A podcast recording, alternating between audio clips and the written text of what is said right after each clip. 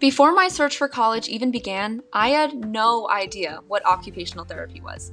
The idea of it only came into my life during my junior year of high school. I was so eager to find out more that that summer I decided to volunteer at my nearest therapeutic center for a week. There, I learned that occupational therapy was a way of helping people with diverse abilities improve their fine motor skills and help them become more independent. But that was really it. Being exposed to a small part of occupational therapy was very exciting for me but it still didn't answer all of my questions about the field. Within my first week of college, I have already realized the vastness that truly comes with being an OT. I have learned what occupation really means and how little occupations every day is what builds up a person's daily life. The definition of occupation is the multitude of activities that people do every day. I also learned that occupational therapy is more than just reading a textbook, but rather being hands on and learning from other OTs around the world.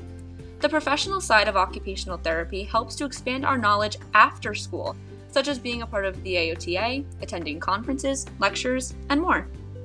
These points have already changed my perspective of the field entirely for the better, since it shows me that OT is more than just what meets the eye.